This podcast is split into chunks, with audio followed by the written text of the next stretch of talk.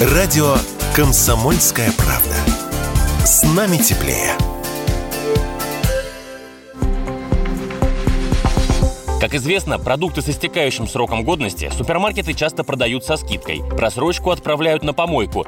Но мало кто из потребителей знает. Нередко продукты, годные еще целый год или даже два, торговые сети даже не принимают на реализацию. Принимают, как правило, лишь еду, которая отлежала на складах производителя не более трети от срока годности. Ну, или совсем немногим больше. В результате хорошие, годные в пищу продукты отправляются на свалку. На эту проблему внимание общественности обратили в Ассоциации производителей и поставщиков продуктов питания «Рус Продсоюз. Там обратились в Минпромторг с письмом. В нем просьба установить для ритейлеров минимальный порог остаточного срока годности в 45%, то бишь предложить торговым сетям ослабить свои требования и не отказываться продавать еду, отлежавшую на складах производителей половину срока годности. В нынешних реалиях это и экономически нецелесообразно, и просто негуманно, сказал Радио КП директор Руспродсоюза по развитию Дмитрий Востриков.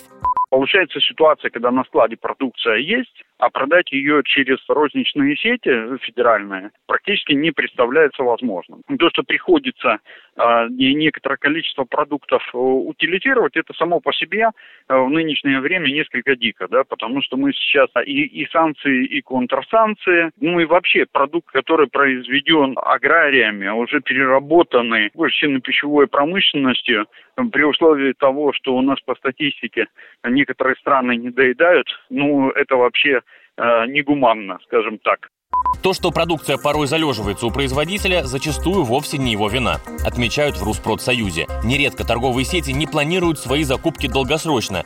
Заказы поступают производителям хаотично, с неожиданными всплесками. Вот и реализуется еда неравномерно. И да, тут важно отметить, что речь идет о товарах с долгим сроком хранения, скажем, 2 или 3 года. Ну, а какое отношение все это имеет к потребителю, Радио КП объяснил директор Руспродсоюза по развитию Дмитрий Востриков покупатель только выиграет, потому что у него может появиться продукция, допустим, прошлого сезона, у которой остается еще, скажем, два года э, до окончания срока хранения. Но она произведена по другой себестоимости, соответственно, это может быть более дешевое предложение как таковое. В первую очередь, да, это бакалейная группа, это консервация, это, ну, может, отчасти какие-то кондитерские изделия долгого срока хранения.